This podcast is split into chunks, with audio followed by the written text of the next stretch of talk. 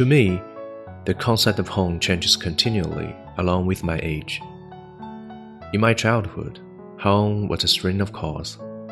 It seems that I was entitled to more freedom than today's children.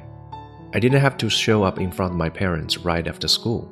Instead, I would go to play with my classmates who lived in the neighborhood. We frolicked like mad until dinner was ready, and our parents called, Come back, come home for supper. Days passed by as I grew up in the company of those calls. Even now, the ringing voices are still echoing in my ears. In a wink, my childhood was gone. When mustache began to grow around the corners of my mouth, home became a place I tried to escape from.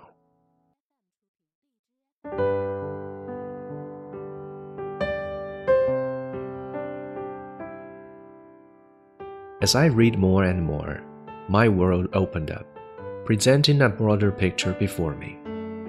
The bed I used to sleep in became too small, and the words of care from my parents began to sound superfluous. How I wished I could have a space of my own someday. Later, I was enlisted into the army and put on the green uniform. During my service days, home was the series of letters I received one after another. My most homesick moments were when I read those letters from my family. When I got a job, I began to get hurt, to rise and fall in the seat of people, and to understand that you can't share all your pains with other people, even with your best friends. So again, another wave of homesickness came over me. When I was badly hurt, I imagined myself flying home on wings. Pushing the door open, I let tears flow down my face. And that moment, I felt that, as large as the world was, what I needed was only the familiar smell of home and the unchanged view outside the window of my old house. Struggling for mere existence in a place far from my mother, I was often at a loss what to do after work and on countless weekends. Picking up a thick telephone book, I left through it from cover to cover, but found not a single number I could call. At this time, home appeared in my mind as a cozy nest I yearned to build with another person.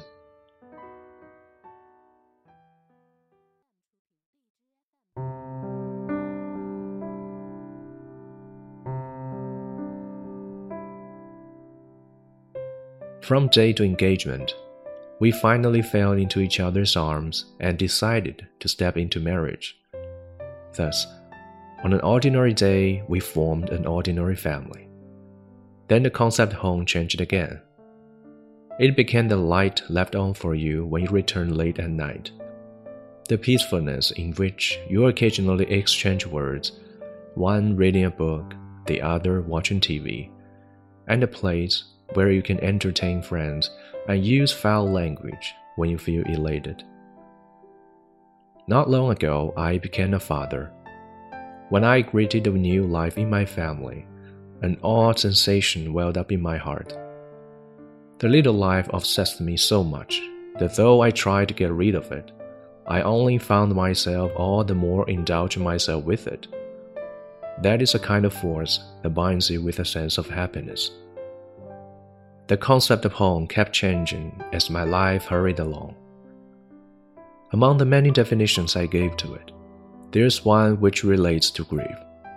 I remember, for instance, how my father's early death led me to understand all the injuries inflicted by the world, added together, are sometimes less devastating than a single misfortune in your family. However, you may also feel a kind of strength in your family after my father's death, my mother, who used to be quiet and gentle, became strong and indomitable. She brought my brother and me out of misery, and we got back on our feet again. Tranquility came back to my home, where happiness reigned as before. In retrospect, I can compare home to an unyielding plant. It may be burned down by wildfire, but it will sprout again when the spring breeze blows. Although my life started for a long time, I know there's still a long way ahead, and my concept of home will go on evolving. However, I already understand home is a meaning of rushing about. What makes the concept different is that sometimes it refers to an individual's home, and sometimes to the home of many people.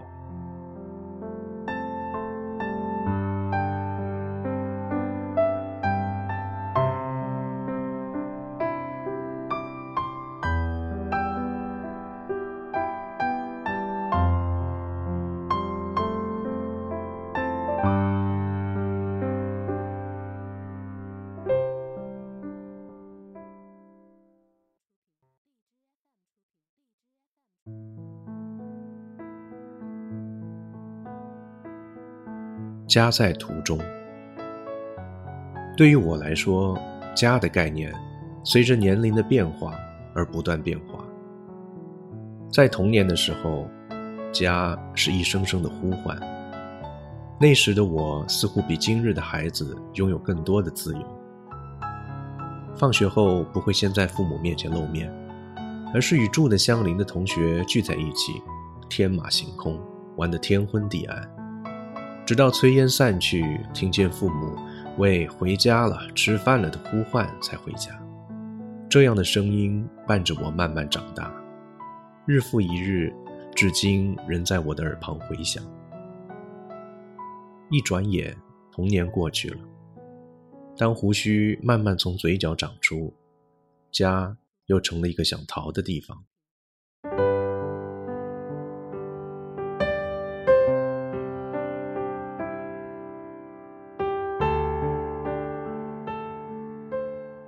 书看多了，世界也变大了。一张床小了，父母的叮咛也显得多余了。盼望着什么时候我能拥有自己的天空。后来穿上了绿色的军装，来到了部队，家又变成了一封封的信件。每次收到信后，是最想家的时候。走上了工作岗位之后，开始受伤。开始在人海中翻腾，开始知道，有些疼痛无法对人说，甚至是知心的朋友。于是，重新开始想家。当受了重创的时候，幻想着飞到远方的家中，在推开家门的一瞬，让自己泪流满面。此刻，世界很大，而我所需要的，只是家中那种熟悉的味道。那窗前一成不变的风景，远离母亲，在外省生存，工作之余便有无数个周末无处打发，手中的电话本很厚，从头翻到尾，却没有一个号码是为我此时准备的。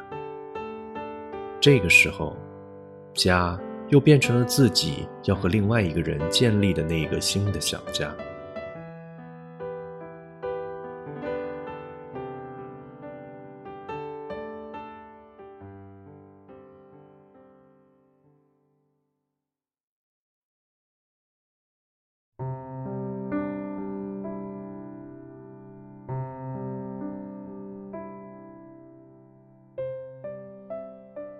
从相识、相恋到相拥，一个平凡的日子里，我拥有了一个平凡的小家。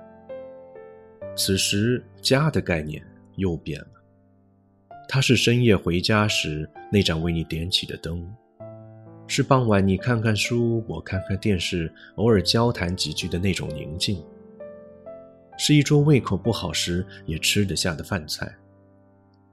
是得意忘形时可以呼唤朋友、可以张口粗话的地方。不久前，我成了父亲。我和一个新的生命在家中相逢，一种奇妙的感受充斥着我的心。小生命开始让我玩物丧志，想挣脱，却又那么愿意沉溺其中。一种用幸福来付诸你的力量。家的概念在不停的变换着，生命在这种变换中匆匆的走着。众多的概念中，家有时也意味着一种悲伤。比如当年父亲的辞世，便让我知道，世界对你的伤害加在一起，有时也不如家中的变故给你的伤害大。然而在家中，你也会感到一种坚强。比如父亲过世后，柔弱的母亲开始变得坚强。她带着我们哥俩。一步一步地从变故中走出，之后，家又重新站立了起来，又变得祥和，变得不再阴云密布。在这个过程中，家又像是一种生命力顽强的植物，野火烧不尽，春风吹又生。生命起步虽久，前路却还遥远。家的概念还会变换，然而我已经知道，家是奔波的意义。只是这家有时是自己的，有时是芸芸众生的。这里是为你读英语美文，我是云浩，感谢您的收听。明月一闪一闪挂天边，思念一丝一丝。连成线，回忆一幕一幕在眼前。但愿一年一年人圆全。祝大家中秋快乐，Have a nice day。